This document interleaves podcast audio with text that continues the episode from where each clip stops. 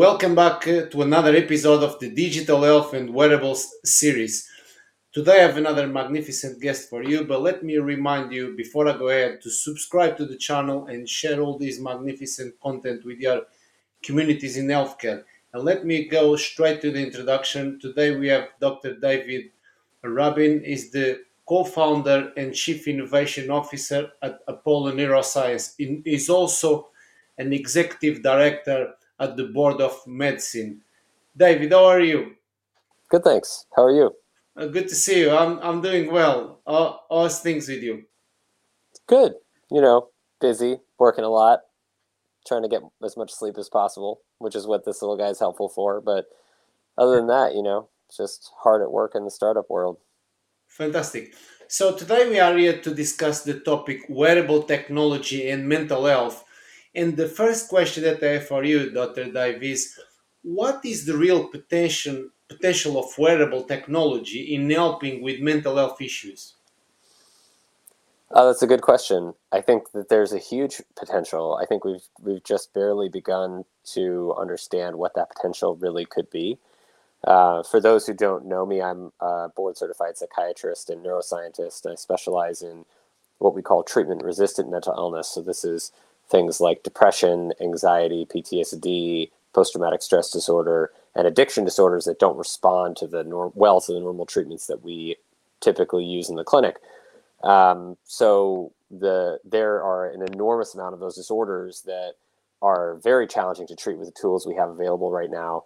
Wearable technologies are really exciting because they allow us an opportunity to understand those populations better, right? They give us a better understanding on one hand of ways we can track outcomes and track behavior and track things that happen in the body when people are sick and when people are well and start to predict which people are going to get sick and maybe which people are going to be well and which people are going to recover um, and which ones are going to have more trouble. So that's one side of the wearables community which is the majority of wearables which are trackers. And then we also have digital therapeutics which are wearables that actually do something to change the body so there's a few of those devices out there. Apollo that we developed is one of them that you can see on my chest, and that technology has the potential to actually change the body so that people who are experiencing symptoms or people who are experiencing just not feeling particularly great uh, or waking up with not enough energy and and falling asleep too amped and with not ready to fall asleep and don't have their circadian rhythms technologies like this um, there are many including uh, you know uh, anything from uh, the neural stimulators, the wearable stimulators. There are electrical ones. There's a couple vibration ones. They all do different things, but they all help to change the body from the body first. And so those are the two opportunities that we have to identify, understand what's going on in the body, understand the signatures, and then also understand how to change it. That wearables offer us. Brilliant. Yeah, as as you know, I'm a, a, a, very big advocate and fan of wearables. My vision is that wearables can change the world, certainly the health world around the human being, and and certain things that you mentioned are, are really new, but also um, things are evolving very fast with a lot of technology being uh, developed, and also now uh, I'm sure you agree with me we're seeing a spur in adoption because people are actually concerned about their own health. Do, do, do you see that? Oh, yeah, for sure. Yeah, a lot of people are taking health into their own hands, which is good. That's the way health should be, right? Mm-hmm. Everybody should be taking care of their own health more. Um, it's good that that's something that is that is becoming more important now. I think in our society, I, I don't know about in South America, but I know in the U.S. we have tended to deprioritize our own healthcare and, and our own well-being and try to focus on other people more and focus on our pets more and not focus on ourselves. But um, we can't be our best selves unless we're healthy. So it's very important to focus on. Right. Fantastic. Moving on. Do you have any concrete studies or examples to share with us? Uh, sure. Yeah there's tons of studies out there. I mean i think the studies that are particularly interesting. You know, some of them recent ones came out of Mount Sinai um, and uh, out of a lar- large populations of healthcare providers and then real world people. This was over the last two years or so that showed that um, if you track HRV, heart rate variability, with an Apple Watch uh, or an Oura Ring, that you can use that data, changes in heart rate variability, which is the rate of change of our heartbeat over time and one of the most accurate measures of recovery. And when we are not recovered or when we're underslept or when our bodies aren't functioning well, HRV drops very, very quickly. And when we're in our best high performance states, HRV goes up. And if your HRV is trending upward, and you know you generally want to be heading in the direction of over 40, if you start to be trending downward below 40, then you probably want to think about making some life changes. Um, and there's everything impacts HRV, so there's not just one thing that's going to do it for you. But the point is that wearable technology has gotten so advanced over the last 10 years that now this metric called heart rate variability HRV that used to only be able to act, be accurately tracked in the lab can now be tracked in the real world over weeks to months. The daytime tracking is still so so, but weeks to months you can track it. And what they showed was that when you track heart rate variability in people who are about to get COVID, like in that first infection phase, around the first like one to two days maybe of getting infected with COVID, their HRV drops dramatically.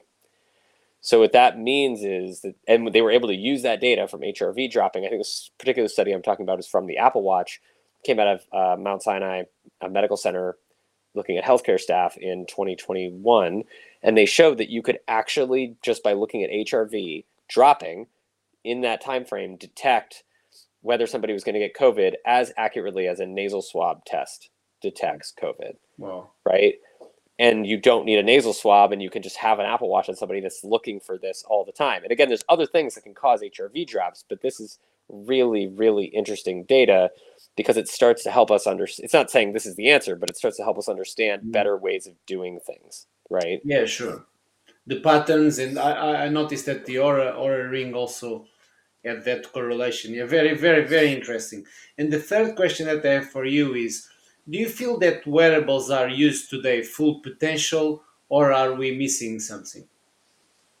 I think we're missing a lot. I mean, we're not, we're just scratching the surface, right? So if you really want to think about getting into, you know, and this goes to where some of the future studies have just, that have just come out are very exciting, right? So let's think about wearables from the standpoint of what generation we're in right now and where we've come from. So generation one wearables are like the the pedometers, the step trackers, the basic Fitbits, the bio, the um, the devices that just track stuff but don't really tell you anything about what they're supposed to do or what you're supposed to do. And that's Gen 1. Those devices are basically not used anymore.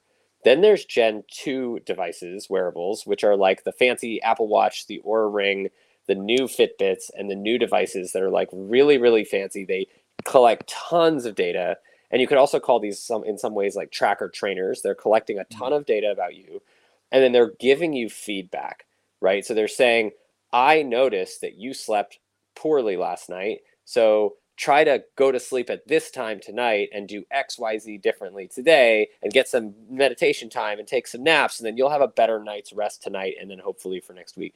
But it still requires us to do everything, right? It's, so it's mm-hmm. taking information, it's doing the second step of analyzing and, and interpreting the data and then it's saying now do this to, to get your to change your data. Make this behavior change. But the onus of doing the behavior change to feel better still is is on us. We have to make the time and figure out how we're going to make this change. That's gen 2 wearables. These are the most popular wearables that there are in the market right now. This is the generation that will quickly be expiring because the new generation that's that's already coming that of which Apollo is a member is wearables that that actually change the body for you. Mm. So tracker trainers, they track your, our body's rhythms, they track our sleep and wake cycles and they show us, "Hey, your rhythm is off. Your rhythm is not what it should be. Do something about it." Apollo sends a signal to your body and as sound waves to your skin that your skin interprets first and then goes to your brain that says, you can feel sleepy right now, or you can feel awake right now, or you can feel focused right now by showing you what that feeling feels like to be in that state. And it doesn't require you to interpret any data, to look at any data at all, or to look at any screen for that matter at all. There's no screens involved. So it's literally something that can work autonomously in the background with your body that requires no additional engagement. No time is taken out of my day to implement what Apollo is trying to do for me. I want to sleep, so I schedule my Apollo to put me to bed at a certain time. I want to focus in the morning, like when we're doing this call, right? So I set my Apollo to turn on at a certain time to get me in the mode to be able to give you a talk and be my best self. And so that is a different kind of technology. This is the Gen 3 of wearables mm. that a bunch more wearables are starting very slowly to come out in this domain. There are a couple that are now out of business. Cove is one of them. Um, Embr Embr Wave is another one that's really interesting that delivers heat to the body, right? So this this is used for for menopause. Um, for anybody who's struggling with menopause and hot flashes, highly recommend the Embr Wave. Check out. Um, it's a very interesting technology. Um, and these these are tools like Apollo that deliver a signal to the body that then the body is able to do something with without having to use our brains or take time away from our day to do it. And then they can train the body to enter those states more effectively. Um, so Apollo is really of that third generation training product that acts on the body first and then the brain. And its tracking is secondary to what these Gen 3 technologies are doing for us. Brilliant. Well, Dr. Dye, thank you so much. I mean, brilliant. The wearables are changing actually the physiological aspect of the function in some capacities. So that's brilliant. Uh, we come to the end of the interview. I finish my. Thank you so much for your time, your expertise, and this magnificent insight into the wearables world. Um, I'm not sure if you watch any previous interviews, but I finish with it's not a question as such. It's called one minute of fame. You can mention Apollo, you can mention personal achievements, uh, personal life, family life, any hobbies, anything. A shout out to any team member, anything whatsoever to round up the interview. One minute of fame. Over to you. um, so I think, uh, but I think the I always think that adaptability, and I thought that adaptability is our best skill. So, adaptability means being able to take on what's coming at us and then respond quickly and effectively, and ideally come out on top afterwards. So, yeah, we're, we're challenged with things every day. Our bodies are constantly under threat. Even for a lot of us, waking up in the morning and falling asleep at night can seem like a challenge. So, there is an opportunity to change the way we think about challenge and adapting as a strength that we have to grow faster, to become stronger, to get closer to reaching our, our full potential, that is very helpful to accelerating that process um, and and making our by making just simply thinking about adaptation or overcoming stress and overcoming challenges is a strength that we have. It's like a superpower, and we do it even better when we do it with other human beings around, when we work together to collaborate and adapt together, we actually do it better. As you can see by this incredible world we live in with computers and internet and cities and all these things that required thousands upon thousands, hundreds of thousands of people to build over the years, right? We wouldn't have any of this without this collaborative adaptation. And there's an entire strip of our brains called the insular cortex which is has one part of it in particular that's focused on empathy and collaborative adaptation.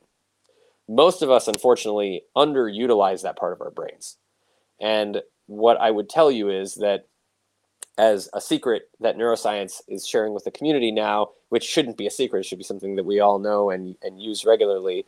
But to some, it may seem like a secret because you've never heard it before, which is that adaptation is our single best skill as human beings our attention, what we pay attention to around us, is our single most valuable commodity as human beings. So we want to spend time learning how to control our attention and what comes in and what we focus on, and spend time training our ability to adapt as best we can to stress, which includes doing things that boost our HRV, because HRV is a HRV is a measurement of adaptability, using technologies that improve our ability to adapt and boost our HRV, Apollo is the first that actually has been shown in a trial, scientific trial, to actually boost HRV. And doing techniques like breathing, soothing touch, soothing music, movement, using good nourishment for ourselves, all of these things help to support resilience and therefore adaptability in our bodies and our minds. I personally love ping pong because it's super fast paced. And as a sport, for me, ping pong and beach volleyball, those are my two favorite activities that I do physically for uh, for learning, teaching my body how to adapt to fast moving things really, really quick, where it's almost like I don't even know if I have time to think about it. I'm already have to be in position. So that's one of the things that I find really helpful. But you can do lots of things. But if you do this, you will activate your superpowers. Wearables can be really helpful. Use your wearables to do things that allow your HRV to trend upward, your resting heart rate to trend downward, and your total sleep quality, amount of time you spend in deep sleep and high quality sleep to go up. This is all stuff that makes us healthier and improves our access to our full potential and ultimately makes us more uh, less likely to be sick and more likely to be healthy. Oh, brilliant. Well, that's fascinating. Uh, Dr. Dave, thank you so much for that. We could do a, a session in his own right just around that piece. That's uh, that's really that's really nice. I'm also a fan of sport. I played table tennis and ping pong when I was a kid, so I have very good memories. When you mentioned that, I remember I used to do like tournaments in back in Portugal and anyway in my uh, teenage years. Again, thank you so much for uh, being in here and share these magnificent insights with with us and the community and the audience. And I'm gonna round up now. Thank you. Sounds good. Thanks for having me. Brilliant. And to all our viewers and listeners, make sure you subscribe to the channel. Also, I'm gonna post Dr. Dave uh, LinkedIn and socials and Twitter in here. Engage with him, ask him questions about this magnificent uh, technology, the Apollo neuroscience, and engage with him to learn more. And I'll see you all next week.